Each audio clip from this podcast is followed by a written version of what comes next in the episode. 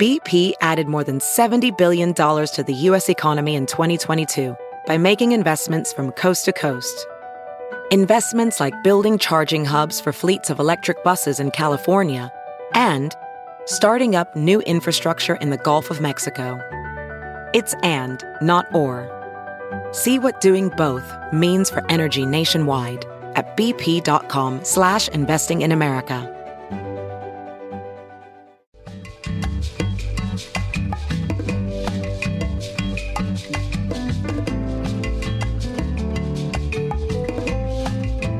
Ben Joravsky Show, Benny J. Bonus interview is brought to you in part by the International Association of Machinists and Aerospace Workers, Local 126 in District 8, the International Brotherhood of Electrical Workers, Local 9, the International Union of Operating Engineers, Local 150, and the Chicago Federation of Labor. Benny J, take it away. It's bonus time in the Ben Joravsky Show. Today is Thursday, December 26th, but of course you're listening anytime. It's a bonus episode. It's a podcast, ladies and gentlemen. As we always do in bonus time in the Ben Joravsky Show, I ask my distinguished guest to introduce him or herself. So without further ado, distinguished guest, introduce yourself. The man behind curtain number three. uh, yes, my name is Sergio Mims. I am a film critic and journalist. Uh, the former, um, I founded the um, website, the Black Film website, Shadow and Act. I'm not involved with that anymore.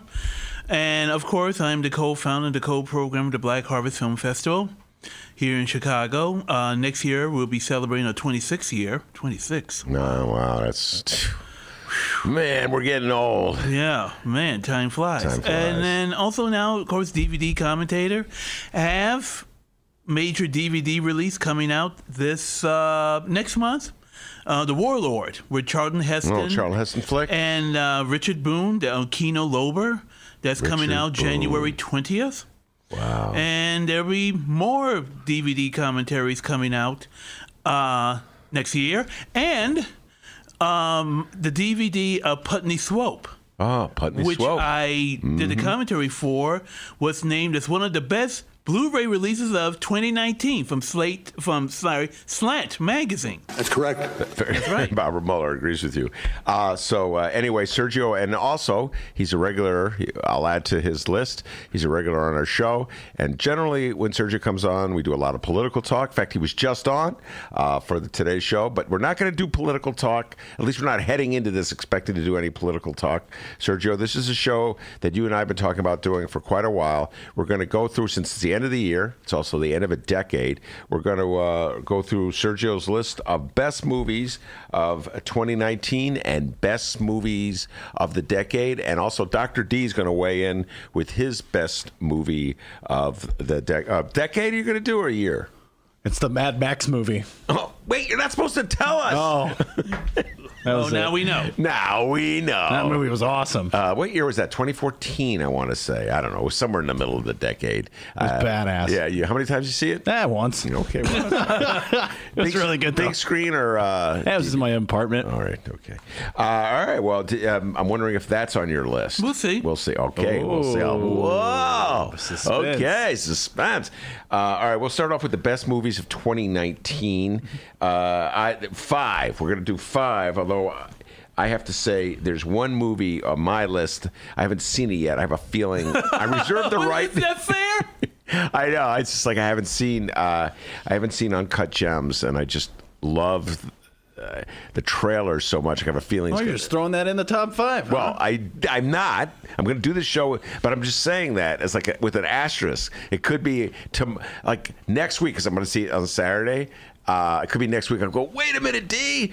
I got to change that list. Eh, it's your show. Yeah, we can do whatever we want. Uh, all right, so uh, Sergio, let's go through uh, 2019. You've seen them all as a reviewer. You see Mm-hmm. Well, almost all. Almost all. You, you did not see Bombshell, No. which I just saw yesterday, which um, would not be. I could. I like Bombshell, but it's a three star movie, and it would not make. As I said Yeah. before, I can't get sympathetic about those women who worked at Fox News, particularly Megyn Kelly, Yeah. Who said some really offhanded shit Yeah. on her show. And by the way, I don't feel so because don't forget she went to NBC, right? Yes. And then they canned her because nobody watched the show. Right. She still walked away with sixty nine million dollars. Is that how much she walked away? With? Yeah. With? Wow. She's on a sixty nine million dollar contract. 69. They still have to pay her.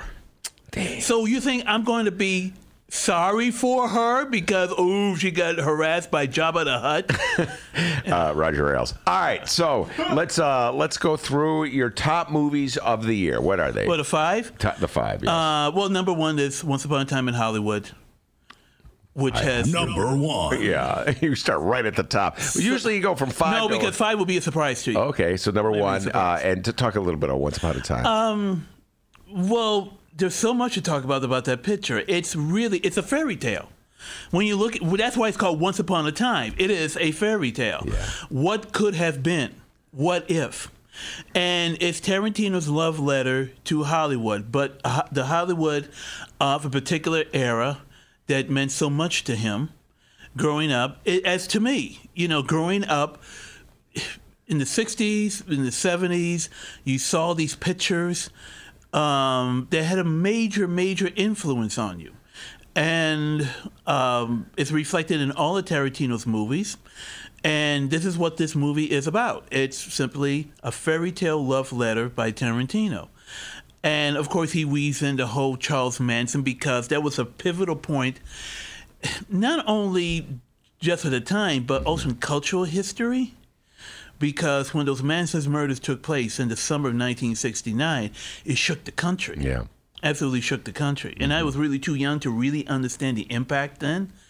Uh, but thinking of it now, uh, yeah, it just like 9 11 changed the country forever, or Pearl Harbor changed the country forever. Um, those Manson murders did Yeah. in their own Well, way. I wouldn't put the Manson murders in the same. No, I'm not saying that. as- I, I, I, I didn't Yeah. be on that level. Yeah. But they did in their own way, Yeah. culturally and in terms of hardening of attitudes and um, all that. Yeah. So I just. and it's a movie that reveals every time you see it, you see something new. yeah. How many times have you seen it? Twice. Okay. Wait, so give me an example of something you saw the second time that you didn't see the first time. Well, for example, as Tarantino is wont to, he um, peppers his films with so many inside references. Yeah. And just which will go over the heads of most people. Yeah. But if you um, grew up in that time, you'll catch on to it. Like, for example, okay, give me an example. There's a brief scene involving Steve McQueen. Mm-hmm. When he's at the party yes, and they show at up, the right? Playboy party. Playboy Craig. Steve McQueen was their original intended target, the Manson family. The original intended target was Steve McQueen. I did not know that. Yeah. Yeah. Or if I did, I forgot it. Yeah. Uh, that's one of the reasons why that brief scene he's in the movie. Right? And um, and I was right because the woman who's sitting next to him in the she doesn't really say a line. But the way she's made up and the way she looks and her hair, I said, that's supposed to be Joey Heatherton. Yes. And right, later I found out that is jo- that's Yeah. supposed to be Joey Heatherton. Yeah. Now, young people, Joey Heatherton. Yeah. If you were around growing up like me on TV, Joey Heatherton was on TV all the time. Yeah. Bob Hope, you Yeah. know. Yep. Here they are, Joey Heatherton. Yeah. Okay. Well, I, I uh, and also, I, I, I share, as everybody knows, Sergio's love for this movie. We've seen it three times, uh, and we did a. Um, urge everybody, if they haven't heard it already, uh, we did a long, a real deep dive into Once Upon a Time in Hollywood. Uh, it's, it's like a love letter podcast we did in August. Uh, very popular podcast we did in August, a, a tribute to this movie. But one of the reasons why it's it's so important that Steve McQueen's character has that brief moment in the movie is because the Brad Pitt character is really like a love letter to Steve McQueen. Well, not really. Um, he's more sort of Hal Needham. Okay, yes, literally. But what I'm saying in in yeah, Hal Needham is a stunt uh, driver, and and the character Brad Pitt plays is a stunt driver. You're absolutely correct. Who But later became a director like Smokey and the Bandit. Okay, one of the greatest movies of the '70s, uh, and um, but what I what I meant was there's a cool that Steve McQueen had Oh, I see. in his Yeah. movies, and Brad Pitt was emanating that cool. Yeah, okay. And I know when I say that this movie is one of my favorite movies of the year, Sergio, I'm being very subjective because, and you you said it so well. It's a love letter to movies that I grew up watching and characters and actors that I grew up uh, idolizing, and it just when I see Brad Pitt, that unbelievably great scene at the ranch. Where he confronts, is Manson. amazing It's just scene. amazing. Just, First of all, the tension in that film is remarkable. Yeah. Throughout, um, th- that movie also has my favorite cut in the movie. Cut from one scene to another which one? is when Brad Pitt is talking to his wife in the flashback sequence, and he's holding the spear gun. Yeah. Oh yeah. and it yeah. cuts that right cuts. to- yeah. Yeah. And it- it's perfect. 'cause Yeah.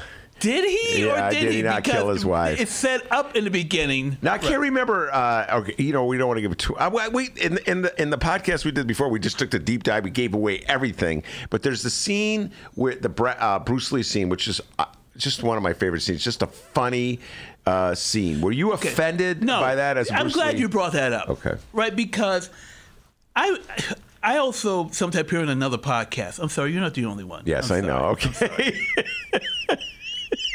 Wait a minute. sorry. This is not the only podcast in America. No, there's two other podcasts I regularly appear. I'm sorry. All right, go ahead. It's you're forgiven. All right, I'm sorry. Just as long as you show up once a month, all right? It's okay.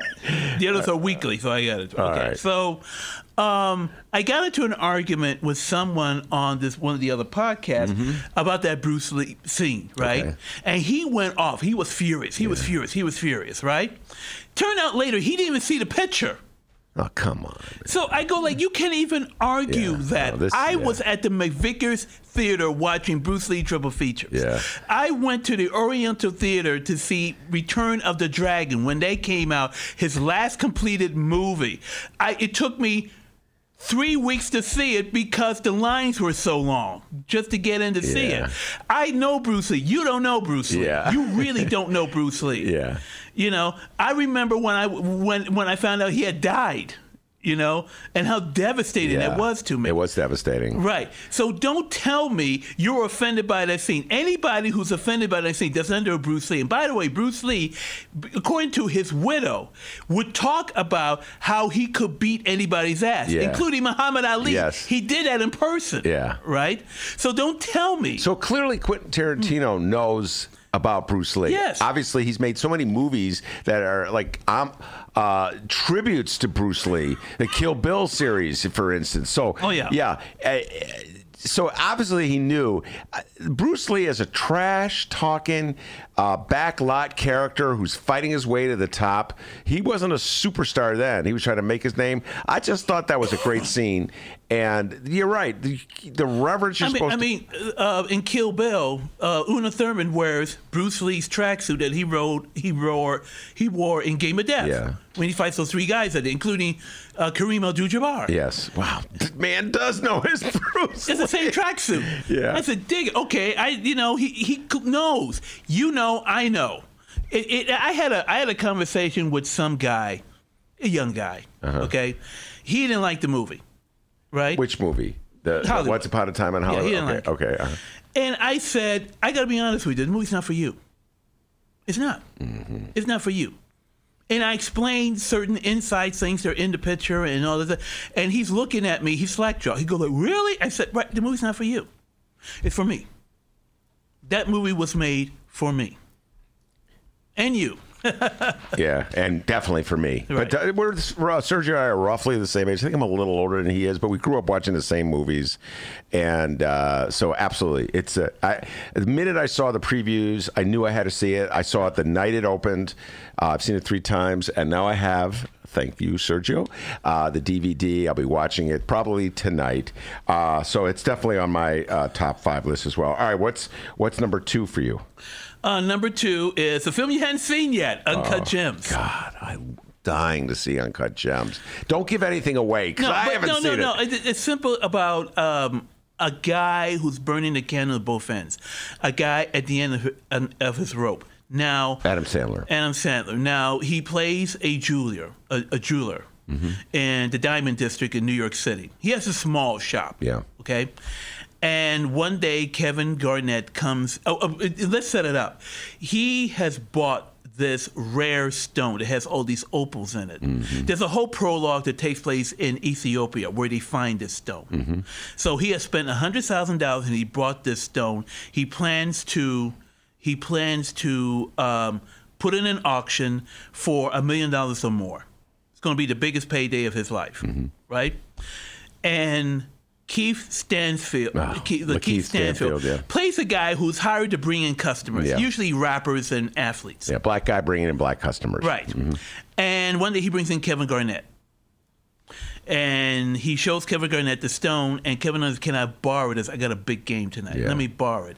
So Don't it- give anything no, no, away. No, no, no, no, Okay, no, okay. I'm not going to give anything. And Kevin Garnett, in trade, gives him his his um, NBA ring, Right, his championship ring. championship ring.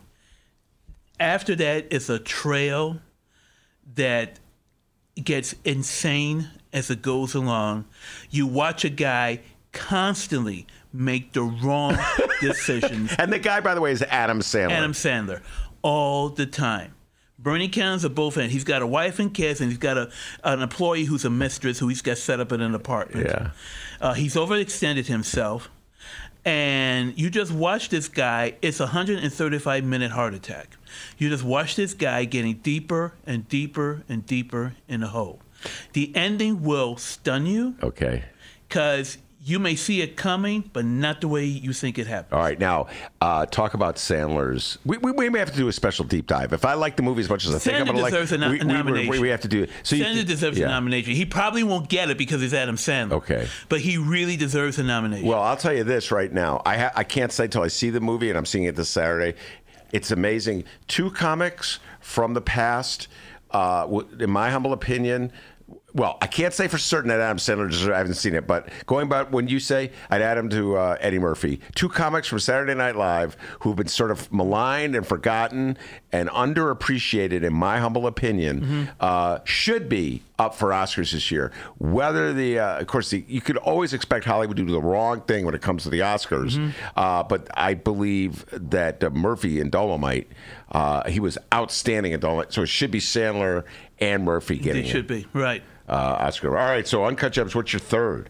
Uh, Par- uh, Parasite. Yes, love Parasite. Talk about Korean flick. Uh, so you have to read subtitles, America. Yeah. Come on, you can It's, do it. it's the biggest grossing foreign film in a decade. Is that Years. right? Oh, yeah. So how's it's doing well in America? Doing extremely well. So it, people are reading the, the subtitles. Oh, yeah. they're handling that. uh, about a family of grifters who conned their way into a very rich family. Mm-hmm. And once again, I can't reveal anything more because this movie, it, no, it's a, it not only is a, is a, is a, a meditation on class warfare Mm-hmm. and um, the class divide, but also it's a story that goes on so many different levels. And once again, I can't give away what happens because it's unexpected. It's truly unexpected what happens. And the final scene here's the only thing I would not have kept the last shot in that movie. I remember the last shot. Why The- no, the very last shot. Okay. All right. Where you see this guy. Yeah. Just yeah, a kid. Yeah, yeah, yeah. Because it should have ended just before All that. right. Well, okay. It, don't want to give anything away. Don't wanna give yeah. anything And away. By the way, it- when you're talking about like one image uh, of what is a masterpiece, in my humble No, no, no, but it doesn't ruin the film Yeah, at all. yeah. No, no, no, of course not. Uh, it's probably you're right.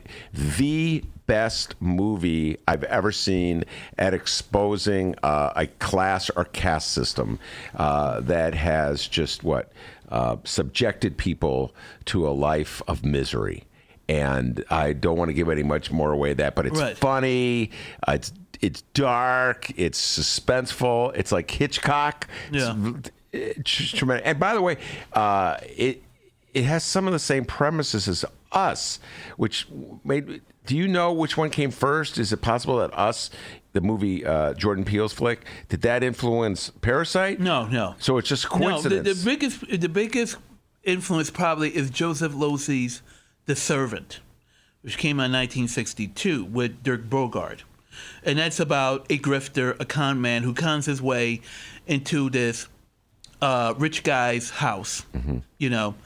And he, Bogarde, Bogarde's uh, Bogarde's lover, who's played by Sarah Miles, he passes off as his sister. Mm-hmm. I see. And she gets hired as the maid. And eventually they start taking over the house. Ah, so there's. Uh, it's obvious that uh, the director saw that. oh, I'm sure he did. Yeah. And uh, it's written by Harold Pinter. And uh, it's hard to get Oh. now. It's really hard to get in the United States. It was one time. it was a film. They used to show a lot on PBS. Back when PBS used to show movies all the time. That's how I know it. Uh, but The Servant, if you can find The Servant, it's really good. It's just unavailable on Probably get it. Uh, well, we'll see. I'm going to try to uh, Netflix uh, Maybe? through the mail. I don't know. Uh, all right. So what's number four for you? Number four is um, oh, Marriage Story. Okay, I have not Noah seen that. Baumbach film. Now I got to tell you a story. Um, I, I haven't liked anything Noah Baumbach has done, like Greenberg. I just never liked this yeah, stuff. The Squid and the Whale. yeah. And a friend of mine saw this at South by Southwest. Where did he see it? I forgot. Or Toronto, I guess the Toronto Film Festival. Uh-huh. And he said, "You got to see this picture." And I said, "I don't want to see Baumbach." And and Adam Driver and Scarlett Johansson. I don't understand Scarlett Johansson. I don't get her. Uh, this film is amazing. This film is really amazing. About you know, and and Noah Baumbach wrote it. Wrote uh, the film was based on his real experience when he divorced his wife. Who was he married at the time? Jennifer Jason Lee. And the basic premise of the movie is that um, if it wasn't for divorce lawyers, marriage breakups would be a whole lot better. Um, but it's it's Looking for a payday. Right. And Laura Dern is going to get a nomination. She plays the wife's lawyer. And I hope Ray Liotta gets a nomination. Well, now who does he play in the he movie? He plays the husband's Okay. lawyer. Now I've been reluctant to see this movie for the same reason that you started off. Not a fan of uh, Noah Baumbach's movies, and each time I see one of his movies, I say I'm never going to watch another one. That's Right. it. I, Is this supposed to be a movie or what? yeah, I just there's so, It's really good. It's intense. They are tremendous. Driver. and- Driver and, and Scarlett Johansson. All right, it's on Netflix, so you can. Best no, performance she's ever given in her life Wow. that I've seen. All right. Well, there was another movie she did very well this year, which I'm going to get to in a little while. Uh, all right, fifth. Fifth, okay. Fifth was going to be originally Dolomite is my name, Uh huh. but it got usurped by a film. You'll be surprised what my fifth choice is. And it's funny because just this morning, earlier this morning today, I had kind of a Facebook debate with someone about this film. Not so much about the movie itself, but the fact that the film was made. Okay? Little Women. Oh, I haven't seen it. That's another one I haven't seen. Okay. Actually, I think it just opened yesterday. It just opened yesterday, so I probably won't see that for two weeks because I got Right. uncut gems. Had a, but by the way, the asterisk could come out for Little Women because a lot of people have been uh, lauding that movie. Yeah. Little Women is. I mean, first of all, once again, I said I don't what, another film version of Little Women, and then directed by Greta Gerwig, who you know, oh God help me, You didn't like Lady Bird. oh Ladybug, I God mean, help yeah. me. um, and you know, I don't care about you know the term of trauma of white girls, you know, young white girls trying to find themselves, right? This film blew me away. It's beautifully made, beautifully acted. Yeah, it's feminist. You know, there's feminist feminist messages here and there, um, but um, and also what she does with the narrative, she jumbles the narrative around. Uh, but it's so well acted and so well written and so well made. And um, the set design, the period detail is just unbelievable. Uh, Dolomite is now six. Six. Wow. I, uh, I okay. I will see Little Woman. I haven't seen it. All right. I'm going to show you my list. A couple movies that you didn't mention. Okay. Uh, that I really loved a Uh-huh. lot in 2019. You didn't mention uh, The Farewell, which I absolutely Mm-hmm. loved. I saw that movie.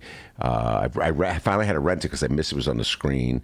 I thought that was a beautiful movie. You didn't? Did you Oh, have- I like it. You see the movie? I, That didn't make it your list. wasn't in my top ten, but I like it. Uh, Last Black Man in San Francisco. Was, I didn't like that film at all. Oh man, I didn't Love like that it at all. Love that movie. Uh, and uh, Jojo Rabbit. You didn't mention Joe Didn't like that I film love either. Jojo Rabbit. I'm sorry. well, we're not going to agree on anything. It's not the producers, I'll tell you that. No, it is not the producer. It's a movie with Hitler. It's not the No, it's not. A lot of people I know won't see it because Hitler's a character in it. By the way, I saw it in L.A. I've said this before uh, when I was visiting my daughters at the, at the movie theater called the Alamo. I don't know if you. Oh, Alamo Drafthouse. yeah, Yeah. I really enjoy that theater. I'm hoping they're going to open one here in the. Yeah, I hope so too. I have a friend who he just goes all the time to, in New York. Mm-hmm. He loves the Alamo Draft I have never. I well, they don't have one here. It, well, it, it, you'll be going. They get it's got your name written all over. For instance, um, so what they do, I think I've said this on the show. They'll instead of previews before a movie, they'll have like 20 minutes to a half an hour of like movie commentary. So if you come early, so Jojo, we saw okay, uh, Jojo Rabbit tells a story of a little boy and his mother uh, in Germany at the tail end of World War II, and the little boy has a fantasy uh, friend who's Adolf Hitler, which sounds absolutely preposterous, and a lot of people won't see the movie when they hear that. In my humble opinion, it works as an anti-war fable. Uh, but anyway, before the movie was shown. Uh, what they did at the uh, Alamo F- Filmhouse, uh, Sergio, was show Adolf Hitler uh, as a character in movies that were anti-Nazi movies, like the, the tradition of this. Right, So they like yeah. um, to be or not to be the Jack Benny movie, and then the Mel Brooks update, uh, and then uh, uh, the producers, like Mm-hmm. you were alluding to. There's a lot of movies. The Great Dictator, Charlie Chaplin. Right. Uh, so that was what they did. Uh, I was very, I appreciated that. You know, it was thematically. So like, you come early, you get educated a little bit. By know. the way, if anybody wants to see a really funny movie, they need to see To Be or Not to Be. Ernest the, Lubitsch. the, the original, The to be or not to be. Mel Jack Brooks' Benny. version is not bad. Yeah. It really is not bad. It's of course it's Mel Brooks is a bit cruder in humor, but the Ernest Lubitsch movie is so hysterical. Yeah. It's a great flick. I saw it for the first time. The only, uh, I think I've only seen it once, Sergio. There was a movie theater. I saw it in the 70s, or I think it was the late 70s. Uh, we were the, right near the Playboy Mansion on State and uh, Division. There was a movie theater there for years. Oh, you know what? Um, you're talking about the um, Whatever. They had uh, old, they would do old movies from time to time. it stayed in the vision. Originally, it was the Playboy Theater. It was the Playboy Theater, yeah. And then I forget what it became after the play. There was Yeah, a- I forgot. You then- know, I I have been for the last several weeks. I've been posting pictures and doing a brief history of movie theaters in Chicago that are gone Mm-hmm. that I went to as a kid or on the South Side, and I did maybe two months ago at the Playboy Theater. Uh, Did you ever see movies there as a kid? At the I saw a few Theater? movies, yeah, at the Playboy Theater, which was to me going far, far away because I just knew the South Side and downtown. Yeah. you know, North Side was like, wow, traveling to another country.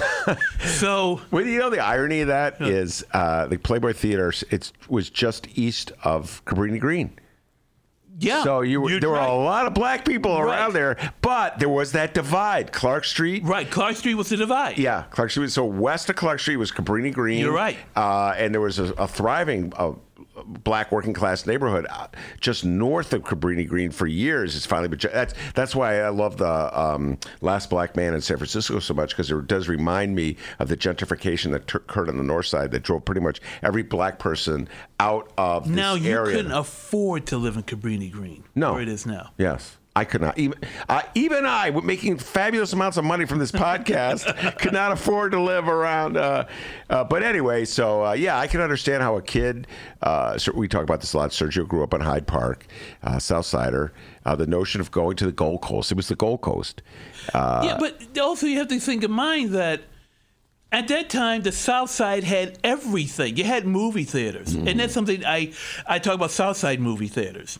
You know, like the Evergreen Plaza Theater or the Beverly Yeah. or the Hyde Park Theater, or you know, so you didn't have to go if you went downtown because the movie you really wanted to see, but you had the whole world Yes. around, so you didn't have to go far. No, but downtown was a special thing. I saw a, a couple Rocky movies downtown. I saw a couple Bruce Lee movies downtown. Uh, we had the Howard Theater. Did you I don't know if you ever went to the Howard Theater. Howard. I lived in Evanston, so Howard Street is the the street furthest north, uh, furthest north in the city of Chicago, and then you cross uh, Howard and you're in Evanston. And there was a theater under the L called the Howard Theater, and I saw Shaft there, Shaft's Big Score there, uh, Superfly there. So I, I, you know, go go to my Facebook page. You, I, you know, I have pictures of the Roosevelt, the State Lake, the Woods, the Michael Todd, the United Artist. Um, You went to all these movies as a kid. oh yeah, uh, the Monroe. People forget about the Monroe Theater. The Monroe Did Theater. you ever see any Elvis movies at these uh, theaters? I saw. Uh, I, I didn't move to uh, Elvis. You know, you're not an Elvis guy. You didn't like Elvis back in the. What's on TV? Oh, I love Elvis Presley. Ah, little confession time. I love Elvis Presley. All right, let's get down. Okay. So those are the. We're going to put this list up uh, on our Facebook page. Sergio's top films of 2019. Number one, Once Upon a Time in Hollywood. Number two, Uncut Gems. Number three, Parasite. Number four, Marriage Story. Number five, Little Women. Number six, uh, Dolomite uh, gets bounced because Little Women a late entrant. Well, actually, uh, Uncut Gems is a relatively late. It was funny if I'd asked you three weeks ago uh, for your top five, Dolomite would have uh, been. Oh, yeah. there. I love Dolomite. Seen it twice. Uh, Eddie Murphy, sensational job. He should get nominated. Uh, Irishman, by the way, is not on your list. no. it's not on my list either. Uh huh. Yeah, it it kind of. Fa- I listen. I, who who am I to say anything bad about Marty Scorsese? The guy's a freaking genius. 70, 77 years old. Yeah, I think he's, still 77. cranking out I mean, no, flicks. he's right now prepping a new picture. Yeah, so I mean, I, I love it. It's in my top 10, but it's not my top five. Uh, all right. Best movies of the decade. That goes from 210 to 219 this year. Uh, do you have your list in front of you? You're going to go Yeah, from. right here. All right. So uh, let's go down. Let's go through your list. Go ahead. Okay, this is not any particular order or any particular year. Right. And there are, I think, two films that came from the same year or something. Okay. Right. Uh, Moonlight. All right. Talk about Moonlight. Why it's on your list. Um, first of all, in terms of black cinema, I think this movie just raised the bar. I just think this film just took it to a whole new different level. Um, in terms of black cinema, uh, it is um, in many ways groundbreaking, um, and I think it tells a really poignant story. Um, there was some attack on the movies when it came out, and I thought it was totally unjust. Um, don't even but remember that. I What was just the think attack? I just think it's just so extraordinarily well made. I can't remember the attack. I just. I can't remember now I too. I, but it did get some. yeah. But uh, well, maybe because it was because of the gay plot. You know, you know, some black people, oh, you know, and it's like, come on, be serious. Well, there is there there. I've, I I don't know if I have this conversation with you, um, but I there's quite a few people I know, um, old friends of mine who feel free to be politically incorrect when it comes uh, to gays, and they're black guys. And I'm not seeing that movie. Da da da da da. And you know like, what? The, you know what we're really saying? what? They're saying, "Gee, if I see that film, I may see myself in it." That's really what they're saying. Well, that uh, you know, uh, I'm not going to mention any names of some of my dearest friends, uh, but I do remember uh, Ricky Hendon, State Senator Ricky Hendon, on the floor of the General Assembly when he was a state senator. Now, of course, he's a talk show host, uh, and. Uh, articulating his support for gay marriage and he ripped i mean he goes i know what you're doing you're going out here saying you're voting against this because it's uh, damaging the families and then you're going to turn around and you're going to be cruising those streets Of course. he called he didn't name names, but he called people out. It's a tremendous speech uh, that Ricky Hendon gave. I always give him credit for that one. Uh, yeah, there may be some truth to that. All right, so Moonlight. What else is on your list? Oh, we just talked about. Once Upon a Time in Hollywood. Just talked about it. Um, next is a film you mentioned, um, Wolf of Wall Street. Everybody talks about Irishman, but I don't think the Wolf of Wall Street gets enough love. I think that's one of Scorsese's absolute best films he's ever made. Um, Funny as hell. it's funny as hell, and also It um, reflects on some past movies, at the same time, it was something new for him. Take, taking on this character in Wall Street, and once again, a, it was he's done time and time before. A character who has this impulsive, self-destructive drive, like Jake LaMotta. In Raging Bull. Right. They have this impulsive, self-destructive drive in them, and um, I just thought it just hit everything on Yeah. target. I'm with you 100%. I love Wolf of Wall Street. And uh, yeah, it kind of gets lost uh, Yeah. when the discussion of uh, Scorsese movies. All right, what else you got on this list? Um, Mad Max Fury Road. Okay. There you go. yeah. This is a film which, if you love the Mad Max movies, Yeah. and this is the film. I boy, I hope this film delivers what I hope it promises, Uh-huh. and it did more on top of that. It's unbelievable. You know, George Miller may be a one-trick pony.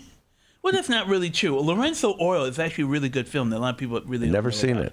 It's really good. It's worth seeing? Okay, Oh, yeah. I'll write that down. a completely different movie altogether. Yes.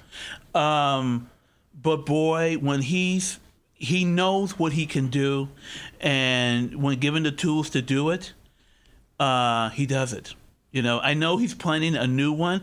Evidently, A new big- Mad Max or a new movie? a, a new Mad Max movie. Mm-hmm. I know. Evidently, his big lawsuit against Warner Brothers has been settled, so he's you know he's planning a new one. Can he top this one? I don't know.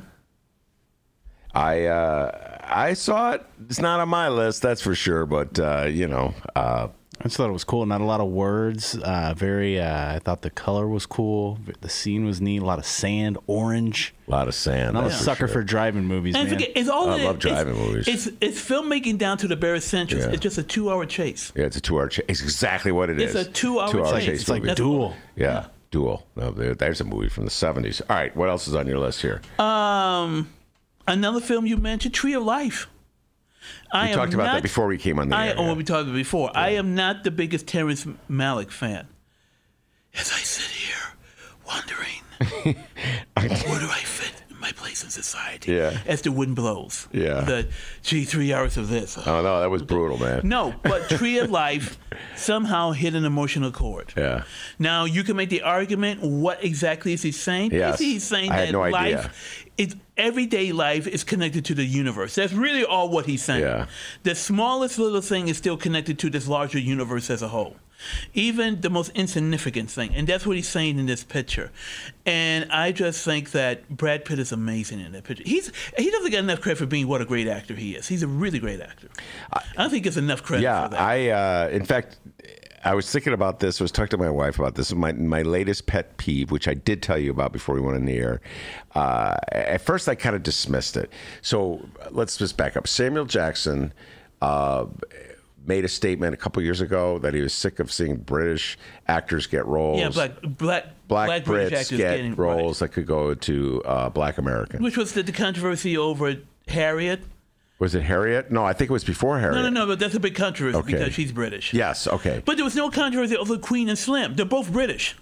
They're both British. Okay, but when I heard that uh, they were casting for the Fred Hampton movie, which is about the killing of a man who was born in Chicago and raised in Maywood, which is a suburb just outside of Chicago. And by the way, can I say he looks nothing like Fred Hampton?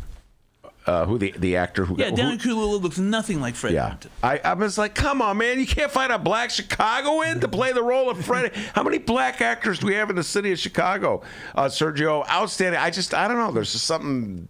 The inner Chicagoan in me took off, and then when I saw this weekend, I finally saw Knives Out, which is a fun flick. I urge everybody if you like uh, ca- uh, caper movie, not caper movies, who done it's uh, like Clue or uh, Murder in the Orient Express, go see it. But uh, Daniel Craig plays the the investigator, uh, who I think he's from Kentucky. No, he's Louisiana. Louisiana. It's the cheesiest accent. I'm sorry, I thought Brad Pitt would have killed it in that role. Uh, and um, or any American actor, but no, they, they got this thing for Brits. So anyway, I'm I'm now on the Samuel Jackson bandwagon there. All right, Tree of Life. What move on? What's your next movie? Another film which you, uh, I, I mentioned is um, uh, Dunkirk. Yeah, had Dunkirk, Dunkirk just About the um, Battle of Dunkirk in 1939, I want to say. 40. 1940, yeah. For completely. which is which was basically a retreat. It's just a big retreat. Yes, you know, was, they it said it's heroic, but really, what happened was the British got their ass kicked in France, just and they had to get out. Yeah. in, a, in Normandy in a hurry. Well, it was heroic in that. Okay, so the British soldiers were retreating uh, from the invading. were trapped. They were trapped, Right. And they were uh, they were retreating throughout uh, France as the Germans invaded, and the Germans trapped them at Dunkirk on the far western. The- the far northwestern. Yeah, uh, northwestern, right on the And- channel. And, the British ships weren't able to get there in time. Yeah. So it was all these um, um, ordinary fishermen. ordinary fishermen or people had boats Mm-hmm. who heard what's going on and they sailed over the, the English Channel to get these guys out. Yeah, and they and they rescued thousands. And Right. you retreat, you live to fight another day. Is Right. uh, and so sometimes it's best to uh, cut your losses. That's the, the prevailing wisdom. But everything like Christopher Nolan does has to deal with time. He has this obsession with time, just like in Inception. Mm-hmm. Just like evidently his new film, Tenet, which comes out this summer, if you've seen the trailer, once again, time. What is reality? What is fantasy? But he's obsessed with time. Wait, That's- I have not heard of Tenet. What's what's the premise of Tenet? We don't know. He's kept it a secret. You can see the trailer online. It stars uh, David uh, John David Washington from BlacKkKlansman. He's the lead. Denzel's son. Right. But what's it about? It looks like kind of Inception like. It looks like he's part of some secret. He's in, he gets involved with some sort of spe- special top secret group that can bend time. We don't know. He's he's kept it very quiet under the radar. Wow, I'm that. I'm a big fan of his. I will definitely It go see comes that. out one. in July. Yeah, uh, but but I'm with, I love Dunkirk, and unfortunately, I saw Dunkirk at the Music Box Theater, and the sound was I missed about half the sound, uh, but I've subsequently watched it with subtitles, and because the Brits with their British accents, I lose a lot of that anyway. Uh, so when Can I tell you a story? I first time I went to London. Uh, well, I don't have to do it anymore because now with phones today, you can go anywhere and make calls. You know, but back then I had to get a separate little cheap little phone, like for twenty five dollars phone call. I mean, cell phone. Okay. So I stay in this friend's house, and she says, "Oh well, there's a phone store down the street. You can go get a phone." Okay. So I, I went and uh, you know it was one of those uh, you know pay per minute phone. So I asked the guy. I said, "Hey, how much does this cost me if I buy like twenty bucks? How much will that? How much time will that give me?" And the, this is an exact quote. The guy said, "What you think all the money?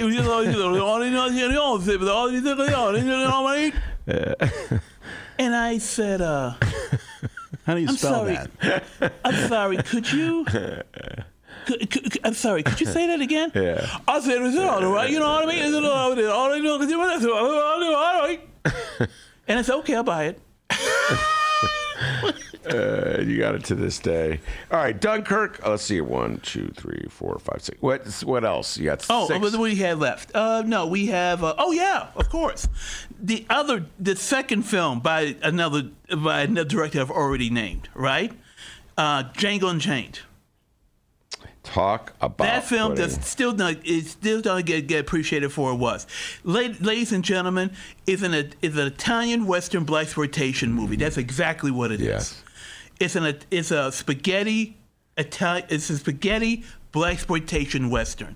He took two genres and mashed two genres that I love Yeah. black exploitation and, Ita- and spaghetti westerns, and he mashed them together, and that's what you got is Django Yeah. Unchained. Yeah.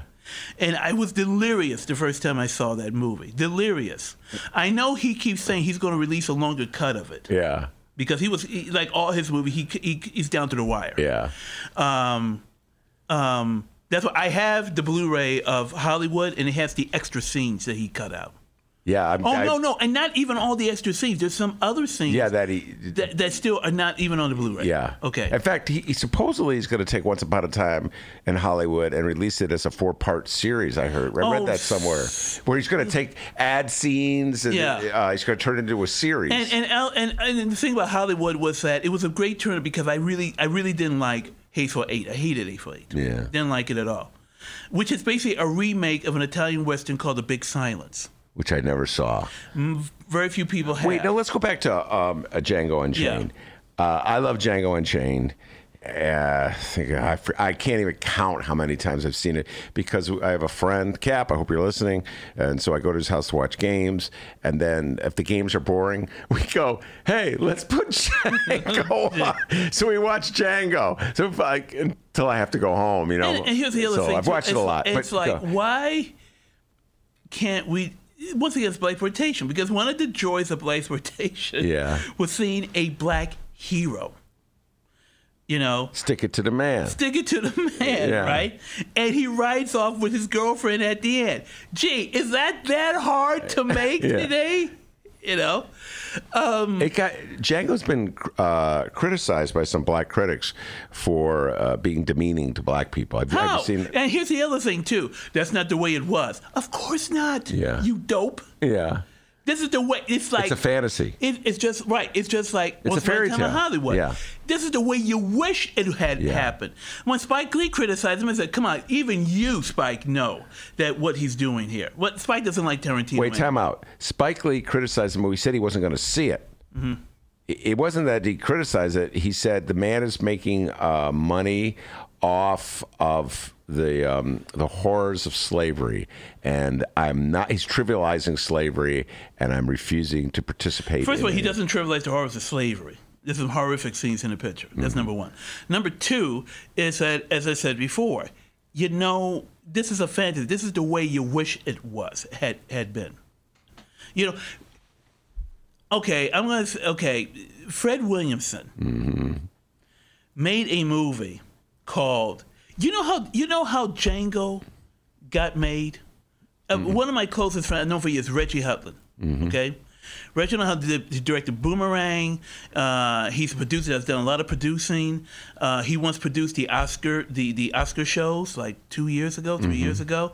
Uh, he just finished directing something for Disney. Okay, uh, the story was that he met Tarantino at a party, and Tarantino said, "Hey, um, do you know of a film where uh, a black guy got back at uh, white slave owners?" And Reggie said, "Sure." Fred Williamson's movie, The Legend of Nigger Charlie. That's what it's called. Yeah. Okay. which is referred to in Dolomite. Right. Okay. I don't know if you know that, but uh, the character, whatever, doesn't the, the Right, because the Wesley D'Urville Martin. Snipes character D'Urville is Martin, he's yes, in it. yes, Okay. he's in it. hmm All right. So, um, year and a half goes. By the way, Sergio Mims can say that word. Uh, he's a black man. Go ahead. Just want to get that out so there. Mm-hmm. a year and a, I saw it when it came out. Okay, year and a half goes by. Reggie gets a package in the mail, and it's the screenplay to Django Unchained, and the note says, "Here's the new Legend of Nigger Charlie." Okay, and that was the inspiration, right? And then Reggie produced the movie. He was nominated for Academy Award for Best Producer. Mm-hmm. You know, producer for the movie. And then there was a sequel that people forget, which was called The Soul of Nigger Charlie. Mhm, which I never saw. I was yeah, I saw it. Okay, and this one, Fred Williamson, Charlie, gets an army of ex slaves to wipe out some of the Confederate guys, and I go like, yeah. Yeah. This, you know how long I've been waiting forty years Yeah, for this. So no, I, I I hear you. There's so many wonderful scenes in Django. I have so much fun. The opening scene where what's the German's actor's name? I'm blanking. Christoph, uh, Christoph, Christoph Waltz. hands one of the slaves the rifle. Could you hold this for me? Yeah. And it's just like, wow, what a And I tell you another funny story. I was talking with I'm feeling break. I was talking to Reggie on the set. Uh, he was on the set, and they were they were shooting the shootout. And when he comes in, he shoots everybody. Yeah. Okay. And I said, "Well, what's going on? What are you doing today?" He said, "Well, for the last few days, we've been shooting this huge shootout." I said, "Yeah," and he says, "Oh God, there's so much blood." Yeah. Wait, time out. Now, would that constitute a movie you would show at the a Black Harvest Film Festival 20 years from now, or t- whatever it is, 10 years from now, whatever I would is? definitely consider it. because it's a it. black producer. I would consider it. Yeah, I would really consider it. What is the anniversary? Uh, but anyway, I think it's. I, don't quote me, but I think it came out. I tell you right now, I, I just wrote it down. Uh, it came out the year Argo did, so I want to say it came out 2013. but but the, the thing about it is, is that, yeah, I would consider it. I would consider it. Yeah. Uh, but anyway, as I told you, we already got a plan for next year, 25th anniversary, another movie. but you're not. You're not going to say. You can see it now. Um, All right. So what's next? Okay. Uh, next is um, Roma. I think we mentioned Mm-hmm. Roma. Roma is, you know, a film that I did not expect to be really incredible as it is, you know, and also a movie that deals or closer with class, really deals Mm-hmm. with um, the haves and the have-nots. Well, let's put it this way: the haves, the have-nots, the the have not so much, Yeah. and the have-nots. Yeah. That's really what it is, you know. Um, a Netflix movie, absolutely beautiful movie. I f uh, it's one of those movies that irritates me, not because of any, it because it did not get the, the run on the big screen that I th- I think it deserved, and because it's a Netflix movie, so they dropped it well, on I, Netflix. yeah, I, I went and saw. You know, Netflix is going to have to change their policy. You know, Yes, they're really going to have to. They're starting with the Irishman a little bit. A little bit. I'm talking about a six month window. Yeah. You know? Because the Irishman got 26 million, I want to say, downloads. I don't know if I saw, I saw that some phenomenal number of downloads Yeah. for the Irishman, but they, it, it, it, was limited on one screen in Chicago. I want to say, uh, Smart People Movie Theater Now, on the if north you side. if you if you but want it's to be still there.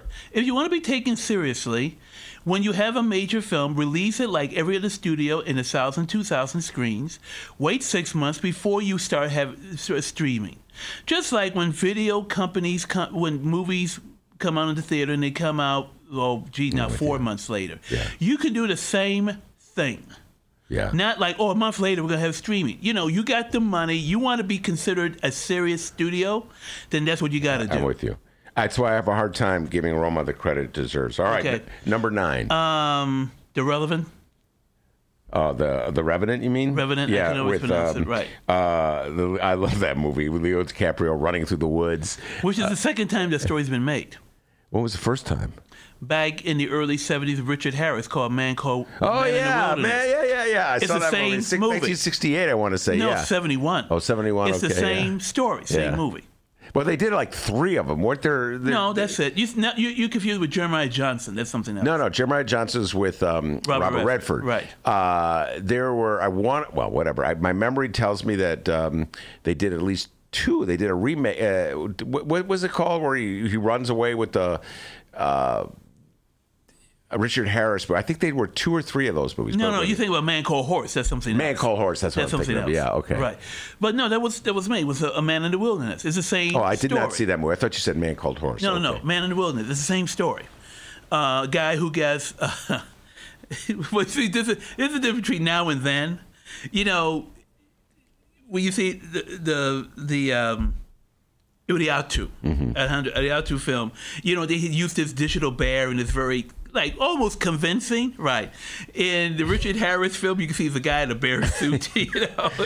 Things have changed. You know, they, Yeah. they use a real bear, Yeah. you know, and then for some close up, you see a the guy, guy in a bear. suit. Yeah, a quick cut to the guy in the bear Right, suit. right, right, suit. All right, and finally, number ten.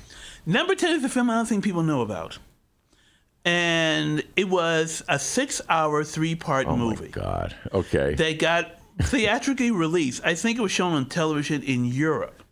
It got theatrically released by um, Olivier Assayas, and it's called Carlos. oh, I've read about it. I never saw it about the uh, Oh, terrorist. Yeah. About Ramirez, I forgot his written name, who was the notorious terrorist of the 70s. And it's not only so much also a biopic, it's also a history of radical revolution and terrorism in Europe in the 1970s. You know, Americans don't realize that they think, well, 9 11 is the first time anything like this Yeah. happened. And in Europe and in Great Britain, terrorism was a way of life in the 1970s. You had Carlos, you had the Red Brigade In in Italy, Italy, yeah. you had the Baader-Meinhof gang in Germany, Germany, yeah. you had the IRA Mm-hmm. in England. Don't forget, they killed Lord, Lord Mountbatten. Yes, they did. Blew They bombed his boat. yacht. Yeah, his yacht. hmm You know, and I think wasn't there a bombing in Buckingham Palace or something? I can't remember, but you're right. It's a good point. Uh, I've not seen Carlos, and uh, I heard it's it's it's epic. It is. it is. It is. It, it is not boring for one minute. All right, two. Uh, you have two movies that I think absolutely absolutely should be on your list. Uh, I agree with a lot of the movies you, you you named. There's some movies I would have on, but the two movies that I think I'd really need to get your reaction as to why they're uh, not on your list before we close down the show, and uh, they are American Hustle, which came out I want to say in about 2015, and then my best movie of the decade, number one movie of the decade, and arguably the best movie of the 21st century, Get Out. Now, why are those not on your list of the best movies of this? Get Out is overrated. You know, I, I'm not the craziest guy. Us is much better. I think he really stepped up his game as a director. Get Out is like, what's the Stepford Wives? I've seen it. Or, I remember having this conversation with you on the old show. it's a Stepford Wives. Yeah. I- you know, I've seen it. I love Get Out. You know, and every, yeah, everybody thinks it's, uh, and the. With Okay. Stepford Wives with comedy. There's a great comic element to Get Out. But anyway, go on. Right. And also, I'm not the greatest. Well, okay, let me rephrase it this way. When Key and Peele had their show, I never thought they were funny. Yeah. And maybe I said this before. I couldn't figure out why they didn't make me laugh. Because everybody thought they were the funniest people on earth. You oh, got into this. Wait, that bit where uh, uh, uh, where they where they were in the classroom. Did you ever see that one? And uh, a key was the substitute teacher? Yeah, I know, I know. Everybody thinks that. You don't think that's funny? No, you see, here, here's okay. You, you've, has, I guess everybody forgot Keanu. Remember the, the first the film they made Uh, yeah, that. Oh my God, that movie. it's Okay. a forgettable movie. Okay. Yeah, I went and saw Keanu, yeah. I saw it too. and I didn't. I wasn't laughing. yeah, no, it's not. And it dawned on me why I didn't think they were funny. It's because their humor, and I am not the only person who says this. I have read and seen uh, seen other people saying the exact same thing. It's that their humor was based on mocking African Americans, not having fun with them, but mocking tradition and culture and language. And and I said, that's why they're not funny to me. It's like they're laughing at you. They're two guys, both of them are biracial. Okay? And it's like two guys are saying, We were always outsiders. We were never part of the group. So let's That's make definitely fun Keanu. Yeah. you. Right? Right. Because what's Definitely Keanu? Keanu. is two nerds, two black nerds who have to act black Right. to get their cat back. And I said, This this is not funny. Yeah, it's not funny. Keanu's not funny, but Get Out's one. Of, it's the best movie of the decade. All right, American Hustle. What's your problem with American Hustle? What a great flick, Christian Bale, man. Yeah, That's- but uh, you, you know, man, I need to see it again. I, you know, it was fine. You know, but I, I, mean, it was a good movie. It didn't blow me over as one of the best films of the decade. I'll put it this way: well, it'll if you watch it again, I think Tree of Life will be off the list. Uh, and uh, I, I again, I reserve judgment on because I haven't seen, uh, I haven't seen Uncut Gems. I think if I like it as much as I think it will, it could make my top ten list. And um, let's see what else from this year. I I got to tell you, Parasite. Great flick. I would put Parasite over Tree of Life, Mad Max, Dunkirk, uh, and Moonlight. really? Yeah, Parasite. I just, I don't know. I just love Parasite uh, immensely. Anyway, we could talk about this stuff all day and all night. Uh, and Dennis was teasing me, what about Baby Driver? I love Baby Driver immensely, but uh, even I, as much as I love Baby Driver, would not put it on my top 10 list for the entire decade. Did you like Baby Driver? I liked it up until Jon Hamm Yes. just won't stay dead. Yes, I agree with that. Uh, Just cut it right there. Right. I agree with that 100%. And what about Sergio's thoughts on um, Jojo Rabbit? Oh yeah, you were uh, mixed uh, mixed review. I think you may have been left the room. We talked a little about Jojo Rabbit. I didn't like it. Yeah, he didn't like it. I, didn't like it. I No, like I didn't. Jojo Rabbit a lot. He liked Jojo Rabbit a lot, and he also liked uh, Joker. Oh, oh. All right, you know what? We'll hold that thought. the mo- groaning and moaning uh, from Sergio Mims. He's the co-founder of the Black Harvest Film Festival. He writes reviews. He sees every movie alive. He does commentary and DVDs. He comes on our show once a month, uh, and he uh, gives his opinions on politics, including the Sergio theory about Barack Obama. And everybody who is hearing this uh, bonus show, I urge you to check out the Thursday, December 26th uh, episode of the regular show because we take the deep dive on the Sergio Mims theory of black voters and Barack Obama. Monroe Anderson, we're going to have to get you on with Sergio someday and have that one debated. Uh, thank you very much, Sergio. It's another Ben Joravsky bonus show. Take care, everybody.